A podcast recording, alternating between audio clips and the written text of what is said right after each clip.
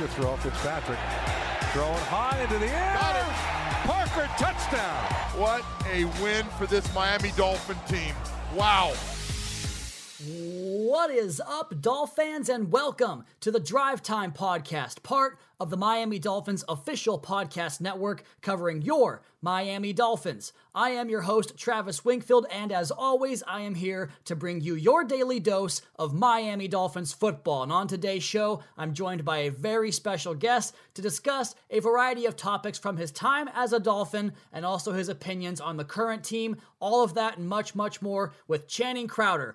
All of that and much, much more on this Monday, March the 16th edition of the Drive Time Podcast. Going after him, got him! Oh, he got the football for picked off! Channing Crowder with an interception at the 38-yard line, and this football game is all but over. The Miami Dolphins are going to win this game. And I am so excited to welcome in the Dolphins' third round draft pick in 2005. He spent his entire six year career in Miami, racking up 470 tackles. He's the co host of the Hochman and Crowder show on 560 WQAM. Channing Crowder. Channing, what's going on, man? What's up, big dog? How you been, man? Good to see you. It's good to see you too. Got the Skype going on the other end of the uh, other end of the country over there, and I think that's a good place to start here on the podcast because it's a crazy time right now, Channing, and sports have largely been put on hold. You mentioned you got the day off today from the radio station. That never happens. Can you give us a player's perspective on events that get like canceled like this, or something that has transpired? In the same vein as the coronavirus, the corona pandemic, and how you have to respond to that as a player? Yeah, I haven't. I wasn't a part of this. Obviously, I don't think you know. In my lifetime, I'm 36 years old I've never been a part of a pandemic. But um, athletes are so scheduled, bro. Like they they tell you every day of your entire life what you need to do, where you need to be, what time you have to be here, what time you have to be there. And for something like this to get thrown in, NFL right now, not so much. I know they they might push back free agency because they can't visit. They might push stuff back. But for like the NBA guys, they had 17 to 20 games left in all their seasons, and now they're just stopping. So like this is for an athlete and for you know continuity with a team, you know, getting to know your teammates and understanding that you're supposed to be playing your best heading into the playoffs. The NBA right now is about to just start and jump in the playoffs. So yes, this is something none of us, you covering sports your whole life, me playing and now covering sports, man, this is nothing that I've ever seen. I've never been a part of, but I would say from an athlete's perspective, being scheduled, having everything scheduled for you, kind of like the reason why a lot of guys struggle to retire is where they don't have that schedule. So to have this just stop, and I've talked to some guys where NBA guys are saying, I was like, are they practicing? Are they going back to camp? Like, what are they doing?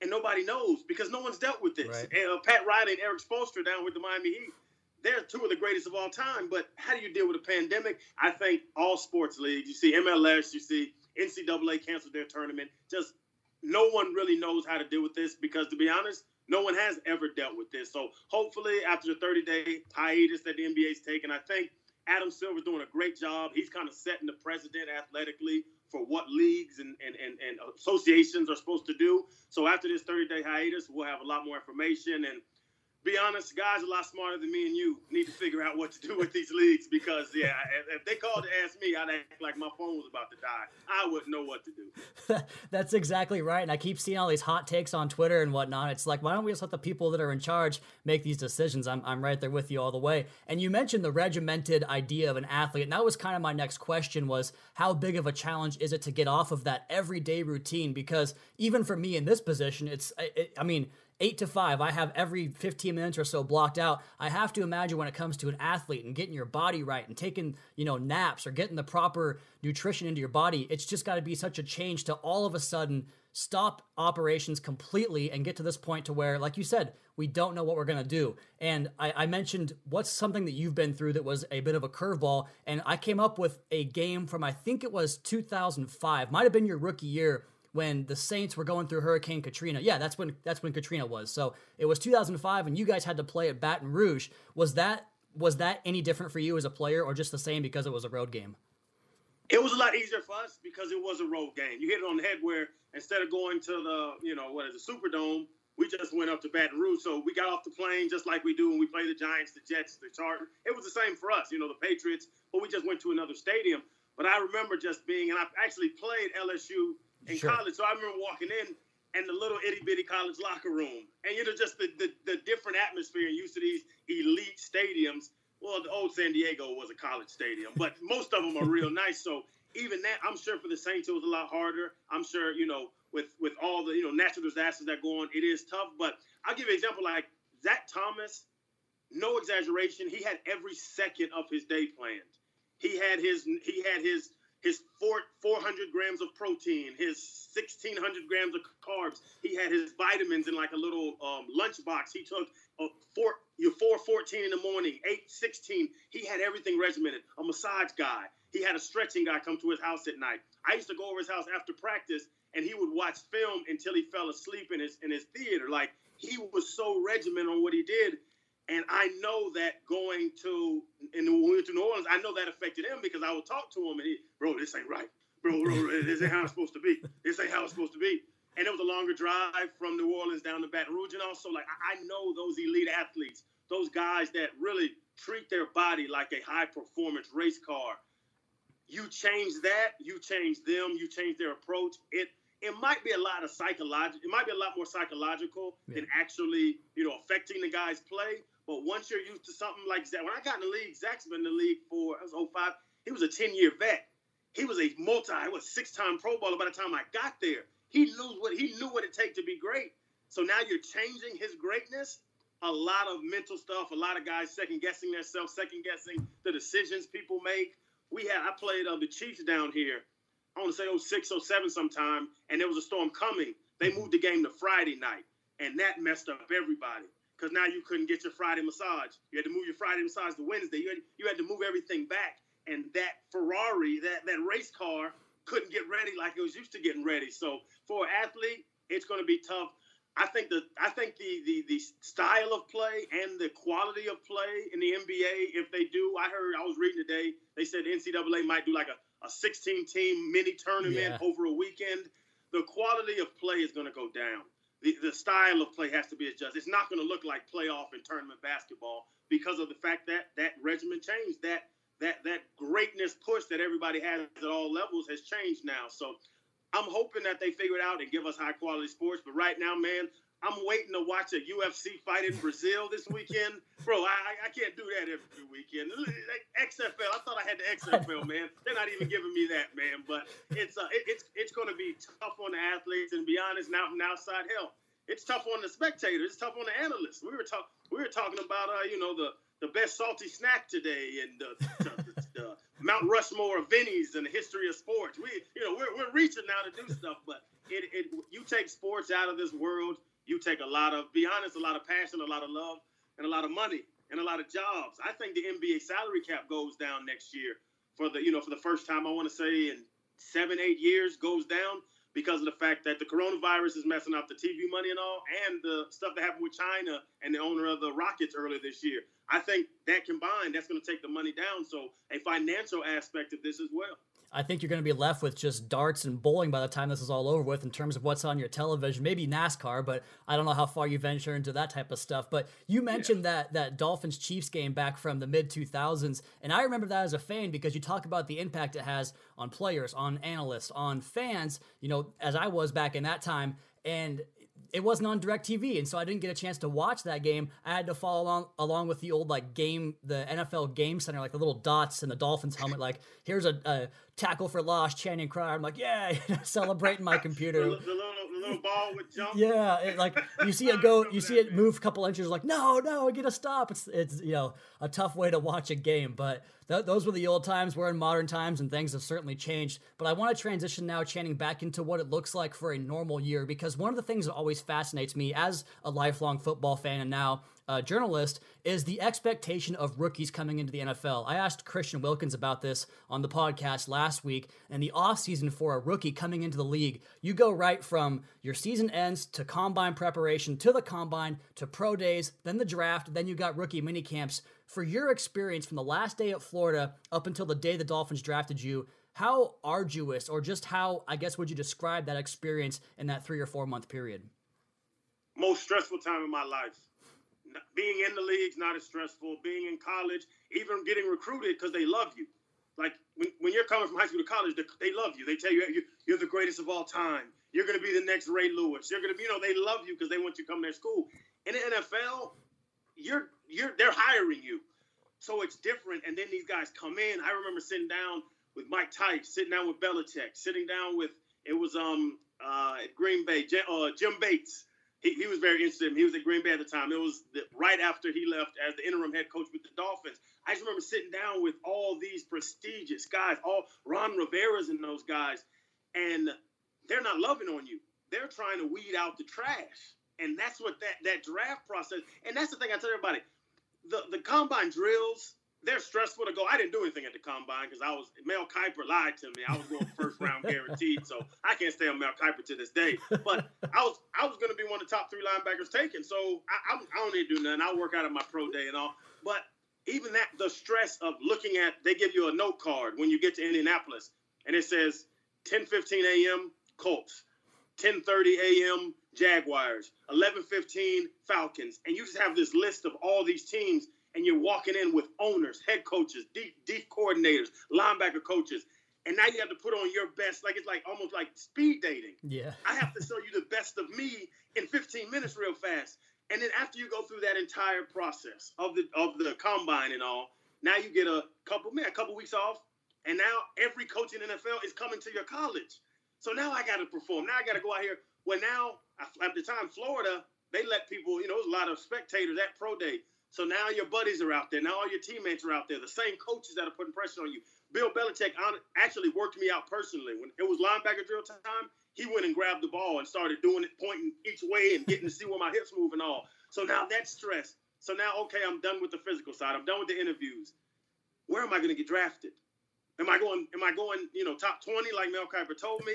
Is my multiple, multiple, multiple, multiple arrests going to affect me? My knee surgery is going to affect me? So just the stress of that. So now, actually, then you go through the draft. My draft day, I thought I was going first round, didn't go to third round. It was still on the first day back in 5 mm-hmm. It was first through third round in 05. So draft started at 12. I went fishing with my buddies, had a big cooler full of beer, when he got a bunch of wings. You know, hey, I'm going first round. We'll be out here on the lake fishing. You know, the, the Green Bay Packers will call me and, you know, and, and give me this big contract, couple eight, ten million dollars guaranteed. I'm good to go at 20th pick. And then they don't call me. And then the Patriots actually promised me if I'm available at 32, they were going to take me. They might have done some more research on my off the field activities, we'll call them, and they end up passing on me. I didn't get drafted until 8:15 that night.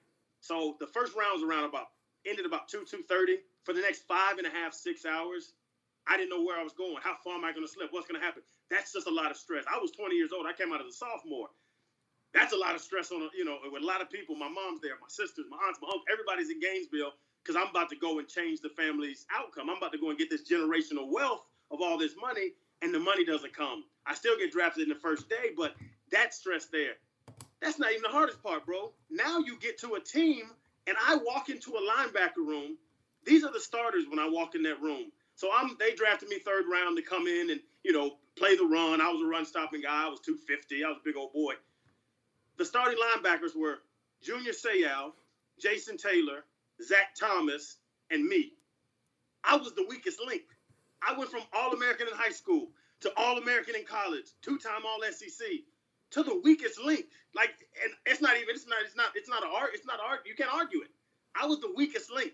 Sam Madison was still there. Pat Surtain just got traded when I got there. Keith Traylor, Vonnie Holliday, Kevin Carter. I'm looking around like these are the guys I played with on video games. And now I have to go out here and perform for them. The hell with Nick Saban. I want to form Nick Saban. When I walked and saw how JT and Zach will look at you if you mess up, I had to perform for them. I didn't want to let Zach down. I say it all the time. The, the three people I give credit for for for me making an NFL, not getting there, but making it. God number one, my mom number two, Zach Thomas three, four, five, six, seven, eight, nine, ten. He taught me how to be a pro. He taught me how to train. He taught me how to work. He taught me how to watch film. And now you're going out there with the best of the best in the world that you respect so much and you have to perform on that level with guys that have four or five mortgages, have three, four baby mamas, have child support to pay. They're not coming out like college, like, hey, bro, let's go out and have a fun time. They're going out here to grind and get paid and get these contracts. And it just keeps building up and building up. I would say that starts that pressure and that that that demand of yourself that you put in your body your whole life, that doesn't subside until probably the regular season starts and you're locked into your position, you're locked into your job, you're locked into the defense, you know what to do. But man, from my last game, which was the Peach Bowl against Miami, we got whooped. Until my first game in the league, which was the Denver Broncos at home, Yeah. the year they went 12 Yeah. and 4. We ended up beating them. We were one of the four teams that beat them because Smoked it was 'em. 100 and, it was 120 degrees on the field. They called it the 12th man. Champ Bailey was still there balling. Like they had a team and they ended up they went up going to playoffs going 12 and 4. But from Miami in the Peach Bowl in Atlanta to that first game in Miami against the Broncos, that stress was the most stressful, mentally demanding, and physically demanding time in my life. It, that's a tough stretch for all these young guys that are going through it right now. It kind of reminds me of the old saying, like they say that the hard part is supposed to be practice, then you get to go out on game days and have the fun. The, all the poking and prodding, that's the, the stuff that an athlete like yourself definitely not going to enjoy. Uh, you made a couple of comments in there I want to get back to real quick. I do want to talk more about Zach Thomas because I knew he had a great influence on your career and you personally. But you mentioned going to the draft and possibly going to Green Bay. Now I want to circle back to a story you told on the fish tank about your recruiting trip to Penn State when, when you got out and you said, you know, you went into a dorm room and it was fine, and then you look outside and there's six inches of snow on the ground. So maybe going to Miami over Green Bay, not the worst thing in the world, right? Oh yeah, man. I look at it. I'm a. I'm. I I'm not. I'm not going to church every Sunday. Bro, I ain't gonna lie to you. But I am a spiritual guy. If I got drafted to Green Bay or New England or the teams that were interested in me, I wouldn't have came down here. I wouldn't have, you know, met my wife. I wouldn't have got around these great coaches. I wouldn't have got an opportunity to be in the media like I, I am. Mm. I might have, but I don't know for sure. I wouldn't have met Zach Thomas. I don't know if there was a guy in Green Bay or New England or who else was it? Um, Atlanta that would have took me under their wing. That would know how to not just play ball, but how to teach. And Zach knew how to teach ball and play ball. So everything happens for a reason.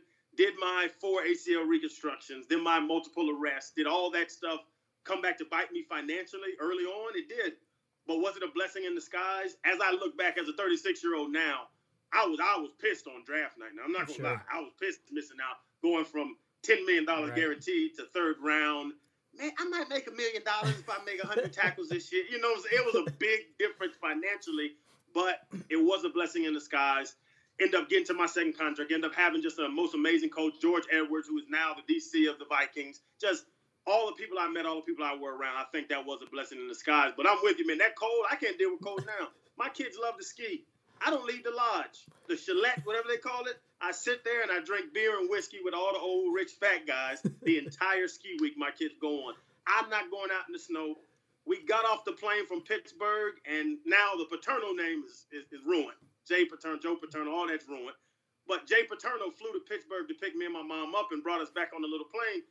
It was it was when we when we were flying in the air and I'm looking down and seeing the snow. I said, Coach, I can't play here. He said, What are you talking about? I said, Look at that. And then Courtney Brown ended up being my host. The guy that got drafted to the Browns, he ended up being my host. We're in their apartment, and he's like, Hey, we're going out. It's like, going, leaving this place? For what? It's feet, bro. It wasn't six inches. It was about a foot of snow. I said, I said, how do you party in this? They go to the party. Everybody's wrapped up in jackets. I'm like, man, I'm used to Atlanta and Miami, and I was in Gainesville. Everybody went. Girls wear bathing suits. You gotta pop club. that shirt off, right? Yeah, I'm used to that. Well, I was a shirt off guy. I. I had a six pack, but I was a shirt off guy. I would get naked in the club. But yeah, man, I, I saw that snow, and that's the New Penn State was the only Northern team that that I had showed any interest in because my dad was a multiple time All American there. My dad played for the Dolphins as well, but they brought me to two summer camps, which made me love it because State College is a great, beautiful, beautiful place. They brought me on my visit January 11th, and that was that was the reason why I did not become a Nittany Lion. I didn't follow my dad's footsteps and lineage and all that stuff because I am not going to live in two feet of snow. I'm never going to do it. And if somebody could offer me a lot of damn money to move north of the Bible Belt somewhere because I don't like that snow. Well, that's a good part to kind of segue into the part after your rookie year and the first four years of your contract. You mentioned kind of that financial hit you took, but then eventually you did get the extension with the Miami Dolphins. And that happened, I want to say, was it a week or two before free agency? Was it really close to when the market opened up? Yes, they um. It's funny because when they when the Dolphins called me and Joel Segal, he, he was my agent, big time agent now. He's he's still in the league. He still you know represents a bunch of guys. And um, when they asked me what contract do you want after my fourth year, what contract do you want? Brian Urlacher just signed his big deal. so we got Brian Urlacher's contract. We we literally just put white out over his name and put my name on top and sent it to him. Because if you ask me, I do it now with car dealerships. They say, "Hey, Mr. Crowder, how much you want to spend?" I say five bucks. They're like, you want to buy a car for five dollars? I said, you asking me what I want? I want to buy a car for five dollars. Well, and we go into it. So I approach free agency the same way. How much are you asking me? Do I want? I want Brian Urlacher's money. I want the forty million dollars guaranteed, whatever he had at the time. And we went back and forth. With my injury history, they didn't want to sign me to a long-term deal, five, six years, because I had, you know, a bunch of knee surgeries, uh, microfractures. I'm, I'm at 17 knee surgeries now, you know, throughout wow. my life, starting in eighth grade to now. So I, you know, I, I knew I was damaged goods. So then we got to three years. So we sent him a three-year deal. I want to say the first, second week of the season, early in the season. They went back and forth all the way through the season, all the way through the off season, all the way up to like this time, right before free agency started. I think I would have been, I wouldn't have been, I would have been out of contract. I wouldn't have had, I'd had a little, a little NFL symbol yeah. next to my face on TV at like eight midnight that night or the next morning, whatever. And they called Joel Segal at about 4:30 and told them the first deal, the first three year deal, you you you know three for 15, whatever we gave them, we'll sign the first deal. So they went back and forth to agree on the first deal we ever sent them for three years. But that was the game, and that's how the, that's how negotiations happen. So I locked in between four and 12 hours before I would have been a total free agent. I guess it's nice to know that you never really had that lag, that gap, like you mentioned, to get the NFL logo next to your name on SportsCenter or whatever it might be. We're here with Channing Crowder on the Drive Time podcast with Travis Wingfield on the official Miami Dolphins podcast network. And you mentioned it, Channing, we do have the legal tampering period coming up on Monday at noon, today actually, on this podcast. And I'm curious to get your take because we just put out a film on the Miami Dolphins socials and the Miami Dolphins website everywhere about Brian Flores' background and growing up in Brownsville, a tough neighborhood up in Brooklyn, New York, and just a really fantastic job by our video team. And I wanted to get your feeling about you mentioned the impact that Zach can have on a guy because the, we, we talk so much about the environment a guy goes into is everything in terms of what his career means. Sure, there's talented players that are more talented than others, but the surrounding cast and the support that player has to make the best of his development and his career can have such a big impact. But I'm curious to get your take on what it's like to have a well-respected coach like Brian Flores. Like you see that video, you see his his previous players talking about him so glowingly. What does having a guy like that in the building do for not just recruiting outside players, but also the program as a whole and the guys that are already there? Communication is one of the biggest things in NFL that um I love um uh, quick Mike Nolan story. Mike Nolan, you know, well-respected guy, San Francisco head coach. You know, he went to Atlanta. He actually wanted to bring me to Atlanta before I retired when the Dolphins released me. But Mike Nolan came up to me, and I used to cuss. All of I used to just cuss, cuss, cuss at practice. If somebody missed an assignment, MF this, that, that, that, and I would just go crazy because I was middle linebacker. I thought that's what you need to do. You had to be, you had to be a little, little, little different to go in there and hit them big dudes in their damn face. So Mike Nolan came to me when he finally got to Miami, and uh, Nolan Carroll, he just, I think he just retired. Nolan Carroll just mm-hmm. got out the league, and Nolan Carroll was a rookie. We tried to in and out the tight end and, and slot receiver, and Nolan messed it up, and I cussed, I dog cussed him. Mike Nolan pulled me to the side and said, "Channing, I'm a teacher. This field is my is my classroom. I can't teach while you're yelling and cussing. I need to teach these guys what to do. I don't need to scare them into what I need to do. And it just it it put a light bulb up on me. I stopped cussing. I stopped. I didn't stop cussing. I stopped screaming and yeah, I stopped going crazy in teach periods. You know, 11 on 11 playing ball, I was still cussing out everybody. But on like a teach period, it made sense to me where this is a teach period. They call it a teach period because these coaches slash teachers are trying to explain what we need to do. And that's the main thing with a coach of communication. Now going back to Flores, where he come, where he came from, and what's it called, humble and hungry. Yep. Where he comes from, um, you know, lived in the projects, didn't have a lot of money. Football got him out of there. Mm-hmm. Football got him to that private school. Football got him to Boston College. Football got him what he has today. Just like I would say, I don't know the exact numbers, but bro, I would say 70 to 90% of the guys are were Brian Flores at some time in their life. He can relate to him. He can. I remember like telling Coach Saban, I, I would fight at practice. Hey, what's wrong with you? I'd be like, bro, Coach, the dude tried me. What, what does that mean? What, what does tried me mean? Flores knows what a dude tried. Like, you know what I'm saying? He knows the, link, the, the language of what I'm talking about. He knows what I'm saying. He knows how to approach a guy. He, he, he's, he, he thought cube steak was good meat, like I did when I was a kid. I, I thought canned corn and green beans were great vegetables until I got a little money and, and decided they weren't. I'm not eating no more damn canned corn. The relatability of a coach is so big. and the understanding of where these guys come from, the understanding of, okay, he has money now. People think when you get money, oh, now you're a different person. You're actually more of the person you were before you had money. Now you just have resources to become more of what you want to be or what you have been. His relatability and guys knowing, and it's kind of genius to put it out because on social media now, number of free agents are going to see that film and going to say, this isn't, this is, to be honest, this isn't like Belichick. This isn't, you know, and they're great coaches on the year. I love Andy Reid. This isn't Andy Reid. This is a guy that grew up like I grew up. This is a guy that knows the grind I went through. And past all that, this guy can communicate to me. This guy can sit down with me and not talk down to me, but talk to me like a man because he understands if you're talking down to me, a lot of guys go into the tank that grew up in those situations. You're yelling at me. You're a um. You're, you're a, a, a you know a figure. You're a higher figure. You have some power. Now I'm looking at the ground. I'm kind of scared. You remind me of a police officer. You remind me of a principal. You remind me of that. Flores as a he, me and him were in college together. He played Frank Gore on his highlight reel. I played Frank Gore my last yeah. year. Like me and Flores are the same age, so he can sit and talk to guys and communicate with guys. And like I said, go to the story I was telling about Mike Nolan to teach guys at a communication level and at a relatability level that I think he can be very successful. And that's all all on top of his lineage from New England, seeing how greatness was done. I don't like Tom Brady or Bill Belichick. I respect sure. Tom Brady and Bill Belichick. And it's a big difference. You can like somebody, like somebody. I, I like going to the strip club. I don't respect the strip club. I like going there. It's a big difference. Respect is what people want. And that's that's why I think Flores learned that New England, learn how to learn how to game plan, learn how to do all the football side stuff. But his past and what he became and where he went and all that part on top of each other, I am excited about Brian Flores. I knew they I knew maybe day one or two Cam Cameron wasn't that guy. I knew Tony Sparano was in over his head in about a couple, even during the good year, the 8 mm-hmm. year, Tony Sparano just wasn't that leader of men. You know, God rest his soul, great human.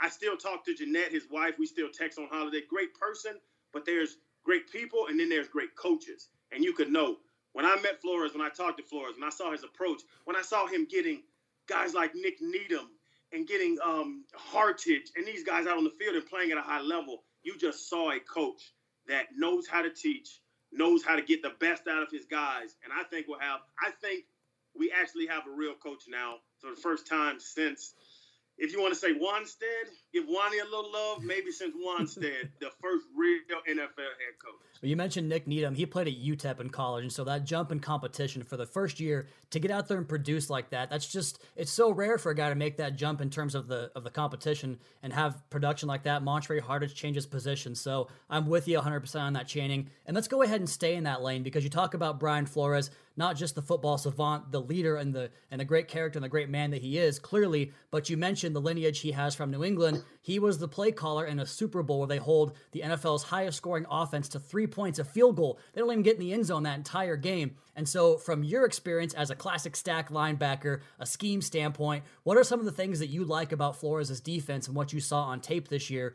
in your number one? Winning, winning before the snap, and the scheme of what of what them knowing to take away the best op- the best option the other team has, and that's all Belichick talks about, and that's all he did.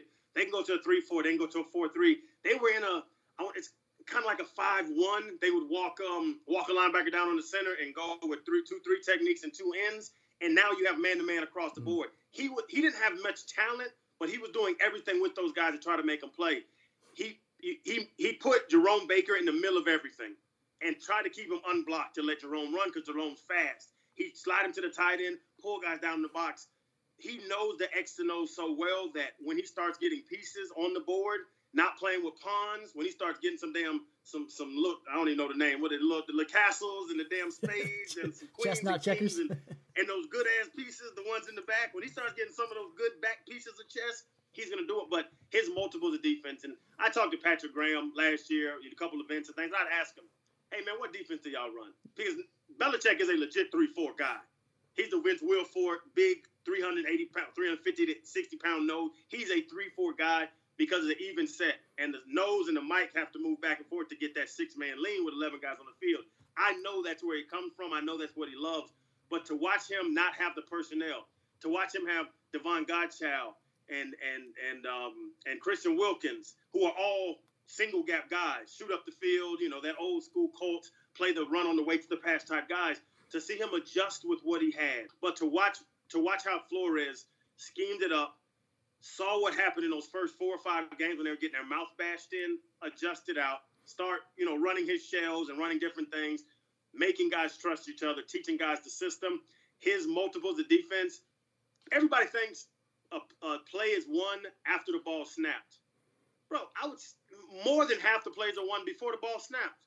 We know where you're going. We know what you're doing. In New England this year, if you double teamed Edelman, the play was over. That's why they couldn't score. And people figured out double team Edelman plays over. Those defenses won the snap before the ball was even in Brady's hands, and Brady's a GOAT. Brady's of all time. I really feel that way.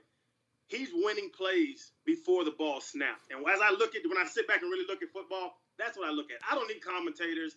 I'll listen to Romo. Romo's pretty good. I don't need a Booger McFarland little crooked fingers telling me what's going on. I know football, man. But when I watch a game and before the snap, I'll say, "Oh, they got him."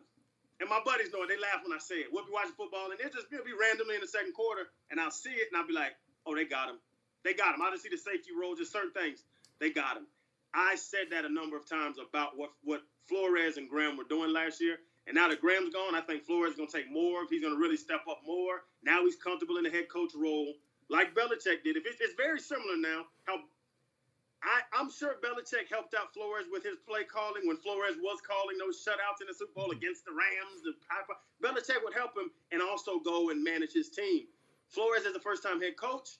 I don't know if he was comfortable doing that. Being the, you know, people give Adam Gase a hard time because all he talks about is offense. All he thinks about is mm-hmm. offense. Mm-hmm. When his defense on the field, he plays damn uh, Sudoku or Candy Crush on his iPad.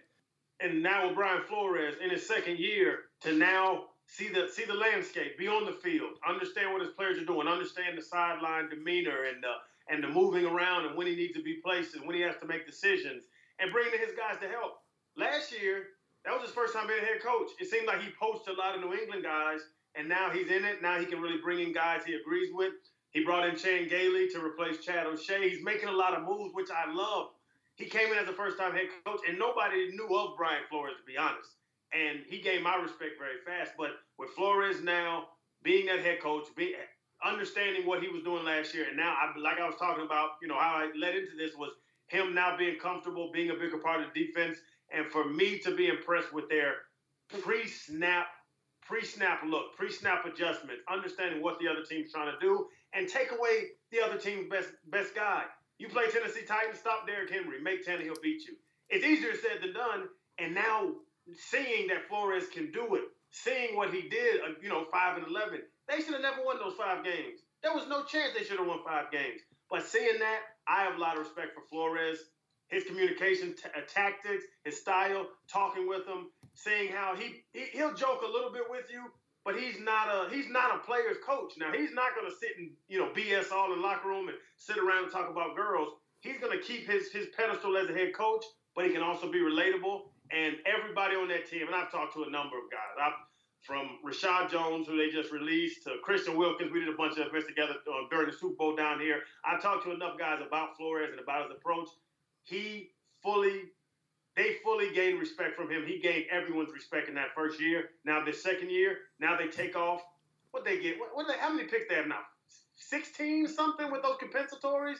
Like getting weapons to now implement into that defense and implement into what he's trying to do, I think moving forward, I think we might have found that dude. I think, yeah, absolutely. I'm on the same page, and I think that one of the big things you look at there is you talk about establishing the culture of the you know the locker room, and that might be a cliche thing to say, but like you mentioned, it has an impact, and also the fact that these guys are everyone they developed this year just gives them further depth on top of those draft picks, on top of the free agent capital they have to spend this offseason. So you really do establish this kind of next man up mentality because you can get to 45, 53 players deep on the roster to where everybody can come off the bench and contribute. I think that's a big part of what they accomplished this year. You also talked about taking away the best option or just having the right pre snap look. The biggest difference to me, Channing, was you look at third down defense, like third and long. I recall Dolphins teams in the past, you'd keep the base defense on the field, or maybe your nickel defense, and you've got four receivers out there, and you've got linebackers running on receivers, and it's a third and 13 conversion. Whereas last year, teams got into third and long and they struggled against this Dolphins defense. So knowing the situation, knowing the down and distance, that was a lot of fun to see. And one thing that we I want to talk about a lot on this particular podcast now and in the future, Channing, is just the X's and O's of the game. And you kind of mentioned it with Zach Thomas there. I want to get back and kind of dovetail back into that conversation. And I know a lot of folks love your off the field stories, and they're great. They're they're absolutely hilarious. But I really enjoy picking your football brain, man. And on top of the linebackers, the topic of linebackers. Can you kind of walk our audience through some of your basic keys as a linebacker? You know, whether it's reading the pulling guard or recognizing formational or personnel tendencies, just how much goes into the cerebral aspect of playing the linebacker position? Well, first, the simple part of it is alignment assignment. Know where you're supposed to be and know what you have on run plays and pass plays. You're either going to have a gap and everybody, A gap, B gap, whatever you name it. Uh, center guard, gap, guard, tackle, gap, tackle, tight end you're going to have one of those gaps, or in a three-four, you have to go and take the guard off. It's people say two gapping. A lot of people people say two gapping. People don't know what two gapping means. It means that everybody has a man to hit in their face. If the guy runs to your left, you make the tackle on your left side. The guy runs to the right, you have to make that tackle. But there's a guy next to you also having a half a body in that gap. People, it kills me when people talk about two gapping and don't know what the hell's going on. When I got in the league, I went to Nick Saban a three four. That's all he likes to do. He'll get the nickel and dime on those third downs, but he's a he, he's a three four guy. Yeah, so Saban being that three four guy, and you know Zach Thomas thriving in that. And so you, you line up at linebacker. You got to know what your gap is or what your run responsibility. If it's two gapping or if it's a single gap, and what your responsibility is as a as a pass guy. If you have a tight end underneath with a safety high, if you have the tight end man, if you have the running back anywhere on the field, if you and the other linebacker are inning outing the running back and tight end if they cross low, there, there, there's the assignment side of it, and that's what you could teach. That's what I could teach my high school players. I can line them up, get through camp, and let them know if we run this, you have the A gap and you have the running back man, and that's what a lot of guys in college go off of. I got with Charlie Strong. He was he was my D coordinator in college, and that's who really taught me football. In high school, I just ran around. I was six six two, 210 pounds, running a four six. I would just fly around and hit hit people. I was bigger and faster than everybody. Then when I got to the SEC, I had to learn football, and that's what he taught me was just the alignment and assignment of what I had to do. And I was a better athlete still than most guys. When I got to the league, and this is where it gets interesting, you have to read the guards pre-snap alignment, how far he is away from the tackle. If he's tight to the center, that might mean he's trying to reach a guy on the other side of the ball or pull around. So now you, you can kind of lean inside if he's leaning inside. If the if him and the tackle are down, you know they're running a zone because why would they condense the line? Why would they get one foot splits between them when you're trying to run? You're not trying to create space right there on the right side of the line if y'all are foot to foot. So what you're trying to do now is you're trying to let us spread out. You get tight and run away from us. It's so many little nuances to the pre-snap stuff we were just talking about with Flores. Before the ball even snapped, before you have to get off of blocks, before you have to know your leverage on blockers, before you have to know your leverage on receivers, before you have to know all these small nuances to your assignment, you ha- you can look at so much stuff pre-snap, and that's where a Zach Thomas or Ray Lewis or Brian Urlacher or Mike Singletary, that's where they win. And that's when I try to explain to people football. They're like, hey, I play Madden. I was like, on Madden, you can't see if the guard is leaning or if his shoulders are turned. Or to, the simplest one, bro, a fullback has to look at who he's going to block.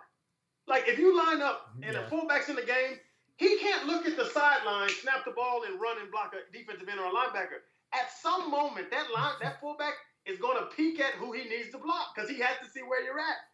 So after you see your guards, after you get your alignment, after you know you're in your 30 technique, you're off the guard, you're stacking your D tackle, whatever it is, look at the fullback. A lot of those bad fullbacks, Lorenzo Neal wouldn't do it. Mike Alstott wouldn't do it. They were they were Hall of Famers. But a, a, a, a Slappy McDougal fullback, he's gonna stare stare exactly at where he's going. That's the simplest one. Just those small keys you can get where Zach would steal tackles from me all the time because he would have those keys. So I'm in the B gap. I'm in my gap. They're running at me. Zach would see the keys to know they're running at me. So when the ball snapped, Zach would move before I moved. So I'm running up. I break down to make the tackle. Next thing I know, I hear bam, and then Zach's laying there hmm. shaking, the running back laying there shaking. He done knocked the dude out. That's that's where you become great. You can be good by just reading post snap. You get great by getting so much information pre snap. It's it's almost like a computer. It's almost hmm. I don't know if people watch Westworld or something. It's hmm. almost just it's like a computer where you can get so much information pre-snap that once the ball snapped, it's like it's like playing a video game. Oh, you're running you're running a zone left. You can only run here. I know the DN's here. I know the safety's coming down strong. You're going to cut back to my gap. I'm going to shoot my gap. Zach used to yell at me, shoot my gap. He would see something and the tight end stepped off the ball. CC shoot, CC shoot. That's what they call me, CC. He would say CC shoot, and he was telling me he figured it out. Just run through your gap. I would say most of my tackles for loss would come Zach telling me CC shoot because he saw so much, he processed so much. Receivers, where their feet are lined up. I saw um, a video of Ocho Cinco and Deion Sanders recently. It was on Twitter where Ocho Cinco lined up at receiver and Deion got in front of him. And Ocho Cinco turned his foot inside and Deion looked and said, I know you're running inside route. Look at your foot. And then Ocho Cinco kind of laughed and walked away. He he saw too much pre-snap. Ocho Cinco, before the ball was snapped, he knew what route he was running, how his hand, where he's lined up, how deep he is off the line. That small stuff, pre-snap is big, and then post-snap, there's a triangle, especially for inside off the ball backers, both guards and the and the near back. So if it's a fullback or line or, or a running back, if you can see, if you can open your vision up enough during or when the ball snapped to see front side guard, and he's right in front of you. The front side guard's right there. You, if you can't see him, hell, you're Stevie Wonder. You should be playing football anyway. If you can see that guard right in front of you, but open up to see the backside guard if he pulls, and also see the tailback or fullback, whoever's the close back to the line, every run play goes through them. The two guards and the fullback take you to every single run play on the field. If that guard steps down and this one pulls, go hit the guard. They're running the ball behind them. If both of them step left and the fullback comes right, it's either it's either a zone cut or it's some kind of lead backside if they would have a tight end, a wider lead. The guards and the near back show you everything in the run game and pass pass plays too. If you can see those guards, the rules are they can't step out if it's a pass play. They can't come at you. So the ball snapped, they back up, go to your responsibility. And then you have to play ball. That's the mm-hmm. funny thing. This is all before you have to tackle Marshawn Lynch. You have to cover Wes Welker. You have to cover uh, Reggie Bush, who was hell to Reggie was a monster in the open field. This this is what we've talked about here last two or three minutes. This is before mm. you play football. This is before you have to go against guys running four twos, four threes, stay inside out, know where your leverage is, know if I spill this guard to a linebacker or I box this guard out to another, you know, to a safety. All that other stuff you need to know before you physically have to do it. And that's where you see these guys that are just built like gods in college. Fast, strong, big, big arms, you know, just just monsters, running four threes. And they go to the NFL, they flame out. They they couldn't do it here. This this wasn't where they up in up in their they could not process this much information as fast as the Zachs and them do it. If Zach is an A plus processor, I was a B minus, maybe C plus on if I drank too much Hennessy. but I could still get in there and make a play or two. You know what I'm saying?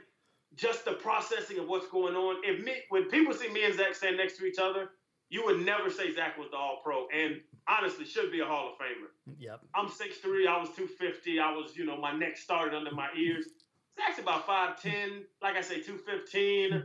Didn't wasn't really muscular. Had so many shoulder surgeries. His shoulder was, was cut up, looked like Swiss cheese. but once once you walked out and put a jersey on and put a helmet on, you would automatically say, oh, 54? That's the dude because of his mental side of the game. And all those guys, even the bigger, that's why Ray is what he was. Ray Lewis is what he was. And all those guys, Patrick Willis was the same way. He processed fast. Like, I really respect linebacker play. And that's that's a, a, a quick little gist of just what you need to know before you have to go out there and physically do it with the greatest athletes in the world the mental side of it is where a lot of guys fall short. And that, yeah, that's the part that makes the game so fascinating to me as a fan and a person that just loves to try to digest as much as I can, especially you know, I've been I've been watching film for only you know a short amount of time compared to someone like yourself. But when I go through a play, I, I'll watch it, I'll bring it back, I'll slow it down, I'll watch it again, and it takes me two or three times to you know really get the gist of what's happening. So when you consider these guys out there making plays at the snap of a finger like that, it's so remarkable. And I, I want to ask you, as a two two parts here as a pro is there anything that you can do besides just getting in the playbook to really make that instinct kind of improve and get better because it seems only inherent and you wouldn't be able to work on it. And number two, when you go to the combine and you meet all these players or you meet potential free agents that you've never you've never been around how they work before, how do you in a half hour meeting or an hour long meeting, how do you figure out which of these guys has that and who, you know, might be short in that area? I'll go the first the first the second answer first. Sure. I don't think in that 15, 30 hour meeting, you know what a guy can do and how much a guy can retain. You can watch what he did in, in, in college, but college playbooks are minuscule compared to an NFL playbook. And what you have to know, and to know that there's an Andy Reid, or there's a uh, there's a um, uh, a McVay, or there's a guy like that, and he's watching you. Andy Reid used to stare at me on film and find every one of my weaknesses, and you can't you can't figure it out for guy and that we used to call it the bitch. You find out that the team has has they have put a target on your back. Either you can't cover or you can't tackle or something, but you're the target. They would say the sombreros on you. I, I won't cuss too much. They say the sombreros on you, where it sounds like it's prestigious. Oh, you have the sombreros on you. Yay! No, that means you're the weakest link, and they're coming after you because they've assessed you as the weakest link. And so I think guys, you can't know how a guy's going to respond when he becomes the weakest link, when he is that guy that they're attacking. It might not, bro, and it might not be every play. They wouldn't run at me. But when it was in the pass coverage, they go to empty, they would look at me. And like I said, in, in the Saints game, when they had, um, who was it? Uh, the big white tight end. What was his name? He was hell out of Miami. Um, oh, Jeremy Shockey. Shockey. They had Shockey, and they put him at tight end and they would have Reggie Bush and put him at number two weak. So the corners on one, corners on one, nickels on two. Me and Yeremiah Bell had to decide, am I going to cover Reggie or Shockey? and they would sit and they set. It was I want to say it might probably was I think it was a Monday night game down in Miami, mm-hmm. and they would sit and wait for us to decide if I'm covering Shockey or if I'm covering Reggie. And whoever I covered, they would throw him the ball. This guy's the safety. He's a better coverage guy than you.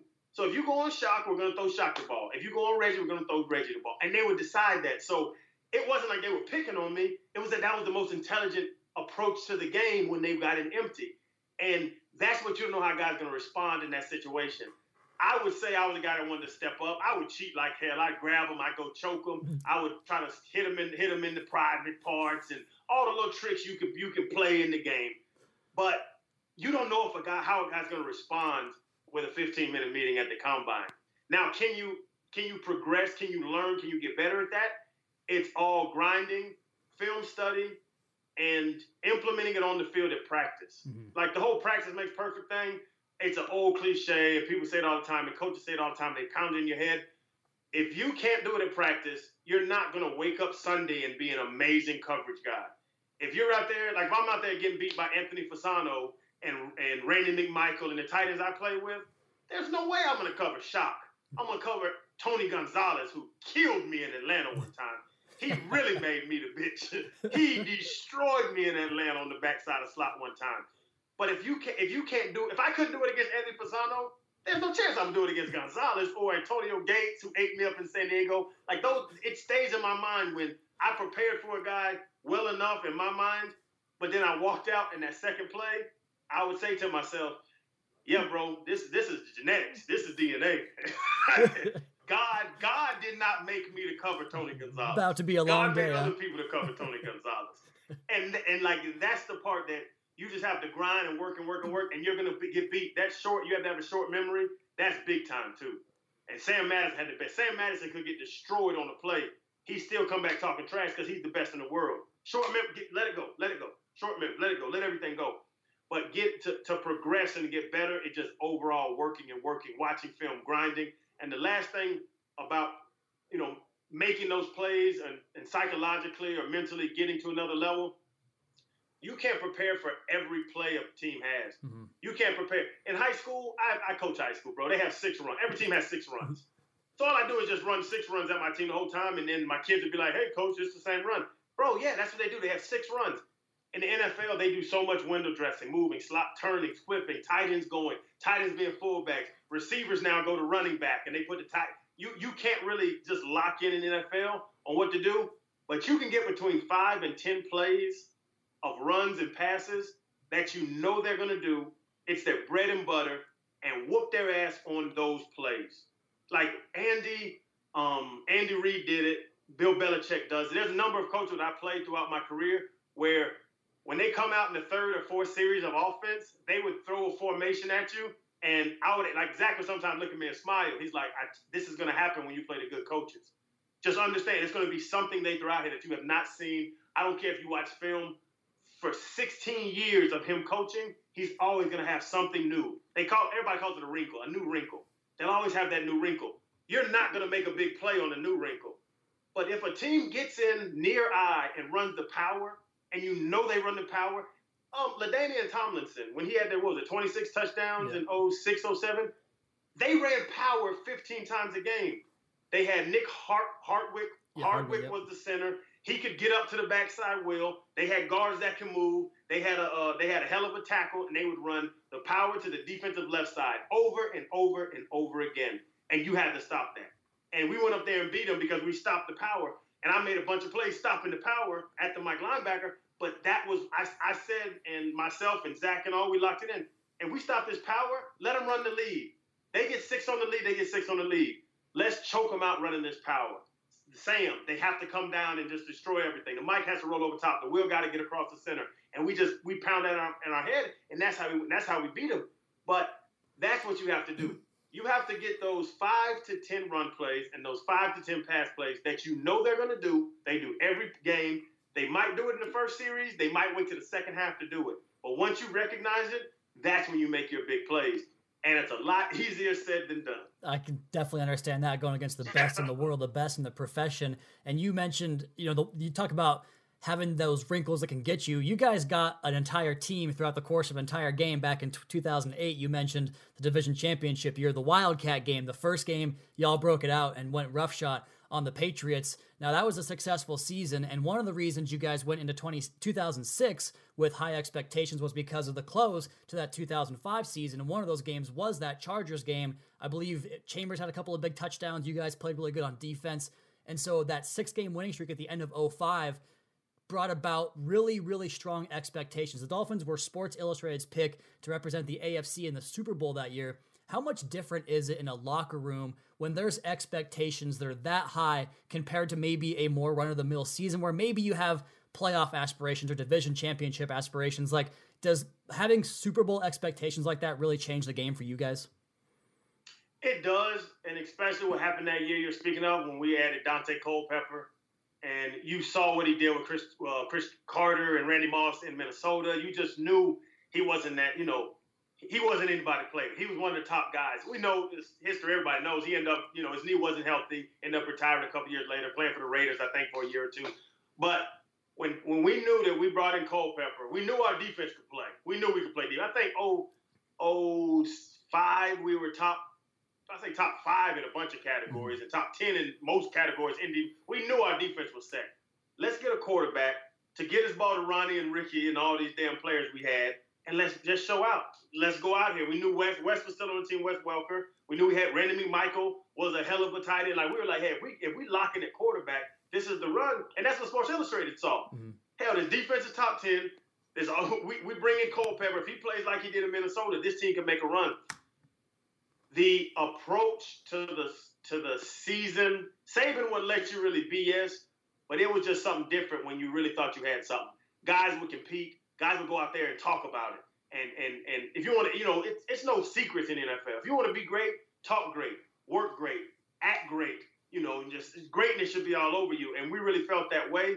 I'm not gonna lie. After the first couple games with Pep, we were like, oh, I don't see Minnesota Pep. I see a dude with a bad knee Pep. Uh-huh. But the camp and leading up to it and all that stuff, it was a different feel. And it was only my second year. Mm-hmm. So it was a different a different feel going in. And that's one of the reasons I think Nick Saban left was he couldn't find that quarterback. And in, in college, you can get Saban does it now. He could get any quarterback and run this big, these big ass dudes on defense and get a good running game and go to the national championship. NFL, I hate hated going this way. I loved. The, I'm a Buccaneers fan. The Trent Dilfer, I mean the um, Brad Johnson led Buccaneers with Sapp and Lynch and Derrick Brooks and those guys uh, uh, uh, Barbara on the outside. Like I love defense. The Ravens, 2000 Ravens. That's the Trent Dilfer Ravens when Brian Billick and them. I love, bro. You give me a 7-10 game, 30 to 30 to 30 to 30 to 30 30. I can't argue with that. That's football to me. Nowadays, football's changing. You gotta throw up at least 24, 28 points. You have to be able to get in the mid 20s to really make a run in this day and age in the NFL because you just can't choke people out anymore. It's tough to choke people out. If you look at those top defense, 49ers, 49ers, bro, every level, four first rounders up front this year, great linebackers, good, pretty good secondary. Kansas City, it was a matter of time until Kansas City figured yeah. out how to get them. That's all it is. It's a matter of time. Give me 10 plays. Oh, we didn't do it? 30 plays. Okay. They got to about 40 plays. Patrick Mahomes and Andy Reid said, We got you. They started running Travis Kelce on the deep overs. They just they figured out what they were doing. So that that this day and age in the NFL, you have to score, and that's where the game's going. And like I said, I'm not a huge fan of, but I'm adjusting to it. I'm getting used to it. But the team that we went into the 06 year with, we thought we were going to do something until we saw that Pep wasn't that guy, and that's what that's what that's what it became. I think that's why Saban left because he couldn't find a quarterback. But Daunte Culpepper was the epicenter of that of the excitement, and once we saw that wasn't there, I don't give a damn how many points we held the other team too. They were going to score enough to beat us, and it, it was what it was as a fan, I was so excited for that season. The season opening game on Thursday night against Pittsburgh, you know, that was that was new to the Dolphins at the time, so there was a lot of expectations, like you mentioned. So we it, it happened pretty quickly because I think he got injured after three or four games and didn't play the rest of the year. You mentioned the high flying offenses like Kansas City and Patrick Mahomes. It's like a shooter in basketball. It takes one quarter to wipe you out, like a 35 point quarter for in basketball, or maybe like a four touchdown quarter like Mahomes has had so many times. It's it's crazy. And you talked about your era with the Dolphins, and and I grew up in that era as a as a fan. My childhood was the 13 to 10 win, you know? And you guys had so many of those 13 to 10 games or 16 to 13, just tight affairs that were back and forth, maybe a couple field goals here and there. And one of those games, I think it was more in the 20s, but it was a 2009 game against the Patriots. And I played the sound at the top of the show of your interception when Cam Wake got in there, blasted Brady, you pick it off, game over. That was the clip to open the show. Is that your favorite moment as a Miami Dolphin? Yes, it was. It's the moment everybody talks about. It's the I'm sitting at the bar drinking beer with the buddies, and uh, the 70 year old guy walks in with his wife, and he walks up and bumps my back, and he Brady interception and gives me the thumbs up. That that's that's what people still talk about football wise. Now the media stuff, I do Dolphin post game, you know, on on uh, the fifth quarter CBS. So you know, people see me more now. But when it's football, and bro, I'm my last year was 11, 10. I retired. They cut me at 11. I ended up retiring. So I've been out for you know going on going on ten years, and they still come up about the Brady. Even that, talking about the, like the mental side of football, and this is this is a Tom Brady type. This is where the this is next level of football, where there's a guy called a rat. People that don't know what a rat is, he's a free player. He just reads the quarterback's eyes. So everybody's covering somebody. You can run a. It's called people call it lurking. If a safety's the rat and he's just a free player, he lurks. If a linebacker's a free player, he's a rat. So we end up ratting, and we had we had a beat on their plays. Wes Welker was there, and they would always run him on these crossers. Brady could read the rat. He could he would he would identify who the rat was by where if linebacker to the right, if the running back to the, his right, the linebacker that way is covering him, so the other linebacker's the rat. It was simple. If the other linebacker was removed, the safety's coming to rat. He could read all that. So to trick him wherever you wanted to rat to, you would have to turn your back that way for a second to let him to show him your eyes aimed left to come back to rat where you wanted to rat. So we had the game plan. If it was between me and Zach, you know, wherever the wherever the or me was Zach still there? Me and the other back. I think Zach might have been gone. Whoever the rat was, if Wes Welker's on that side when the ball snapped, look away from Wes Welker, and you're still peeking at Brady. When Brady looks at you and then he looks away, now you can turn back and rat if you go back and watch that game, I missed an interception on the same exact play in like the second quarter, almost at the same point of the field. He was Wes was to the boundary and they were running across crosser to the field, and I turned, I turned back. When I turned back, I didn't get that back far enough, and it just hit my finger fingertips hitting the ground because he threw it to Wes, and Wes was uh, Wes was four foot two, so he was a tiny little bastard. So earlier in the game, the same exact play, you had to trick Brady to rat away and then come back. And in that play, I tricked. I looked away to come. When I came back, I saw Cam beat the tackle, and then he affected the ball. And I looked right back and turning my back, now he was throwing it to the crosser. And it literally it came right to me. I was standing there, I was about to go down, and actually I was I, I was a banger. I was gonna try to knock Wes Wes to sleep. And the ball came right at me because um, Cam affected the throw. But that's just the, the, the, the mental side of football I'm talking about, even in that play. And it was my biggest play as a Dolphin, was the psychological part, the mental part of even in the fourth quarter, we were up by four. There was a minute 24 left. Brady's known for doing that. Sure. You're up by four, a minute 20 left. Brady's gonna go get them 80 yards for a touchdown. Like everybody knew that. The whole you could feel it in the crowd. Everybody was like, "Oh, this is Brady. We gave him too much time." And to seal that win with film study, with a great game plan, we planned to do that. We had the rack there for the crossers. I end up being the rat. I end up doing it, per, you know, doing it correctly. Cam got his pressure, and Cam Wake's a free agent now. I don't know if we want. I wouldn't mind bringing him back, but it is what it is. He's a little older. But uh, Cam got his pressure, and me being in the right position to make that play, that was kind of. It was a big play. It won the game. People know me for it. But the bigger part of football we were talking about earlier, the psychological, the adjustments, working through that on Monday, talking about that Wednesday, Thursday, Friday, and then seeing it work game day. Like that's the part of football that I love is the X and O of it. The the the lining up eleven against eleven, and we everybody has somebody to to cover. Everybody has something to do.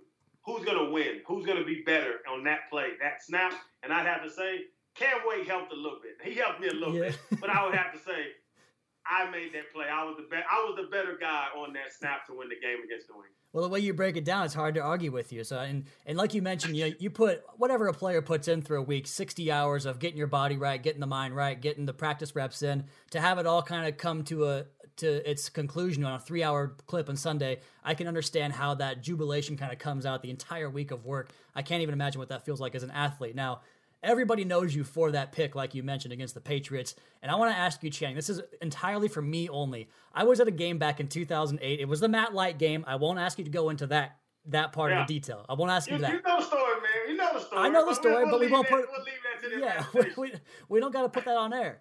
The part we can put on air that I want to ask you about. So, I, 2008, I must have been 21 years old. I was very, very young. Still am young, obviously, but I went to the players' parking lot after the game because I wanted to get some autographs or some photos, and I was told that was the best place to go.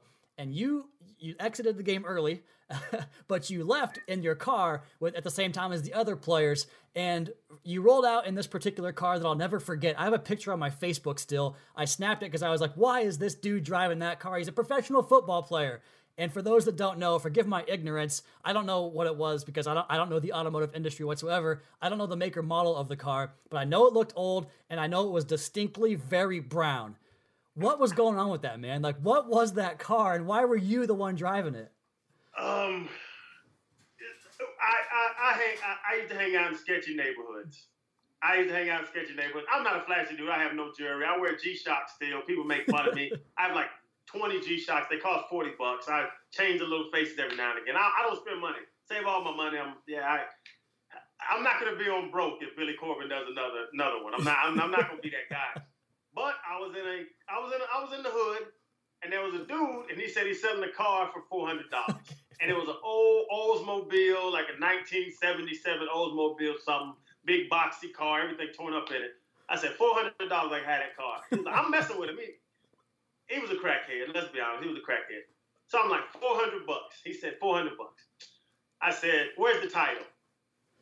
I'll go get it. I said, okay. I, was think, I thought I was in the conversation. I was just messing around. I think I was waiting for my buddy, and he was at some girl's house. And I'm just sitting there. And I was like, give me the title. He said, uh, okay. He comes back with the title, with the sign, with the title signed. I kind of look at it. I'm like, so I give you $400. You give me this title, and this is my car. He said, yeah, man. I said, okay. For 400 bucks, I gave him 400. He gave me the keys. I went in and cranked it up. I drove it around the block, came back. He was still there. I thought he was going to run. He was still standing there. I said, cool. I left. I went and got it registered. I went and got it insured. It was like $16 a year to insure that car. it was a, it was nothing. And I was like, okay, I'll drive it to the game. So yeah, I drove it to the game. I think that I only got to drive to four games because it broke down on the side of the turnpike. But uh, even when it broke down, it broke down the side of the turnpike. My family was driving my um my uh, what I have now. I think I had Infiniti then. They were behind me. I pulled to the side of the turnpike. I took the license plate off.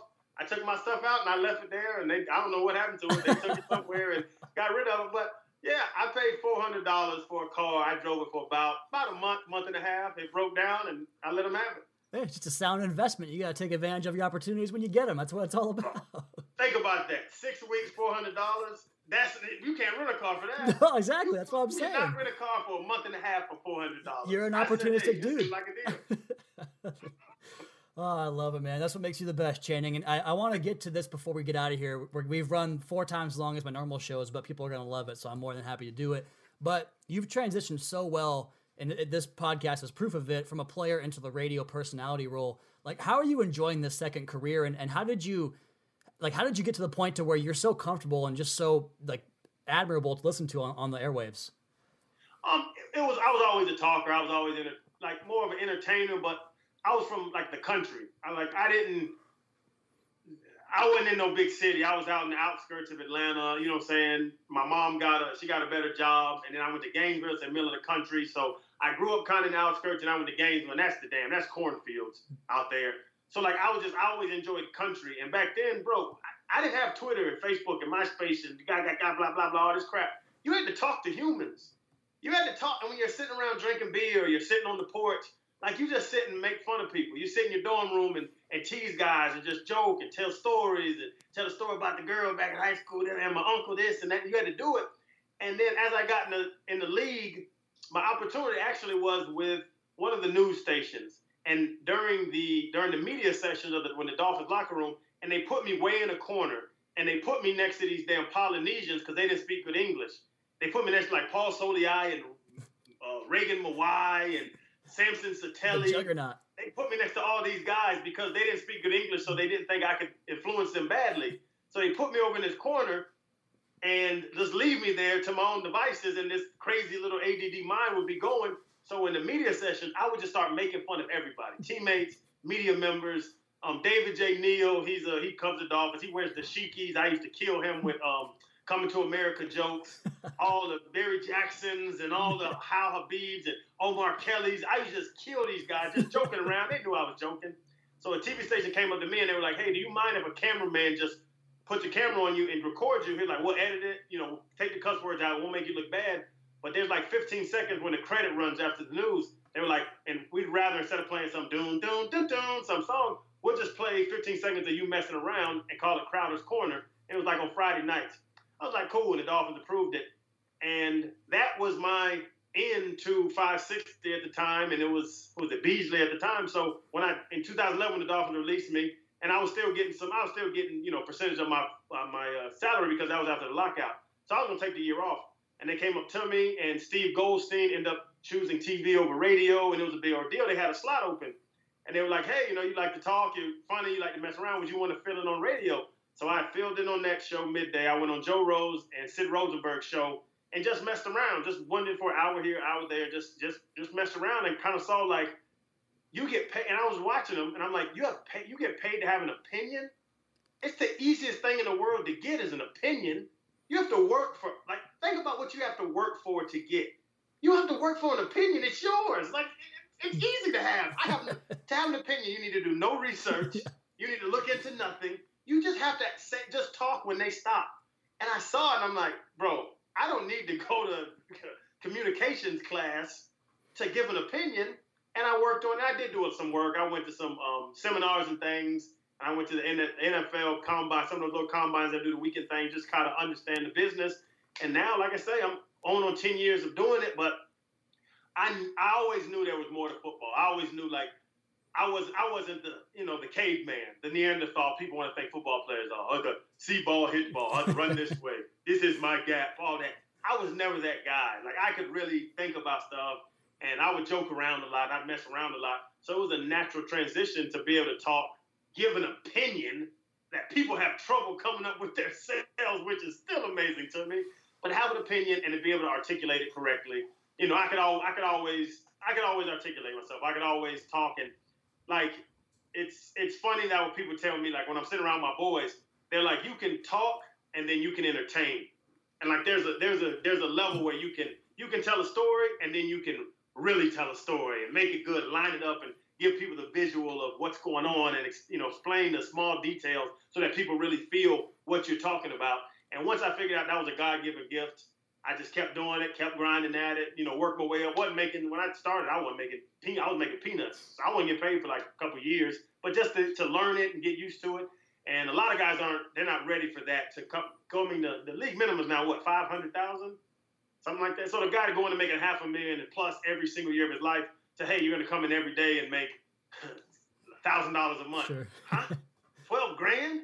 Like so a lot of guys aren't used to that and trying to get sponsors and going to meetings and all. So once I figured out how it's how it's done, and really media is money. If you can sell, if you can get sponsorships and all, I figured out the process, and I was just I stayed with it long. I did the due diligence enough to really make a career out of it. So like I said, I'm 10 years in, 36 years old. I do it for another 10, 15 years, and then hell, I don't know. I try to coach or something. Go to college, go to the NFL, go coach after my kids grow up. But it's a it's a fun job now, and it's um it I, I'm noticing now guys have trouble transitioning and I didn't, so I didn't realize it till a lot of my other friends started retiring and guys started retiring and guys that made way more money than me that I respect that were better than me. And then I see that a lot of people do have trouble with that second career. I, I do hope we get 10, 15 more years of you because, like, like I said, you're just fantastic on the radio. Love having you on these podcasts. And speaking of kind of paying your dues in the media aspects, I'm going to be moving down your way sometime this summer. We're not quite sure yet. The wife is pregnant. She's due in May. So when she has our, our firstborn, our daughter, we're going to be moving down there sometime shortly thereafter. So we'll have to catch up at Twin Peaks or somewhere and get, get a beer together, man. Sound good? Yes, sir. I got one due June 10th. June 10th, yeah. Boy I girl. got a baby coming June 10th. I got a little boy coming. He's my third. You said it's your first, so yeah, they'll be they'll be in school together coming up and Hell all. yeah. Hopefully, they can, yeah, they can be friends coming up. But yeah, man, you come down, I can show you all of South Florida. Channing, thanks a bunch for doing this, man. We'll do it again real soon here, okay? No problem, man. I really respect what you do. I'm glad you're coming down to the market because uh, I, I I follow everybody that loves the Dolphins, follow Dolphins, and you you do the film breakdown you do the Twitter, like you really, you really do the X and O football side stuff. So we've talked in the past. I don't know if people know we've talked at games and things. I, I really enjoy following you, and man, I'm glad that you're coming down to really be a big part of Dolphins because you're going to add so much to this organization. To be honest, that means that means everything, Channing. I can't wait for it personally. It's it's only a couple months away, and I'm already counting the days down. So there he is, ladies and gentlemen, your Dolphins linebacker number 52, Channing Crowder.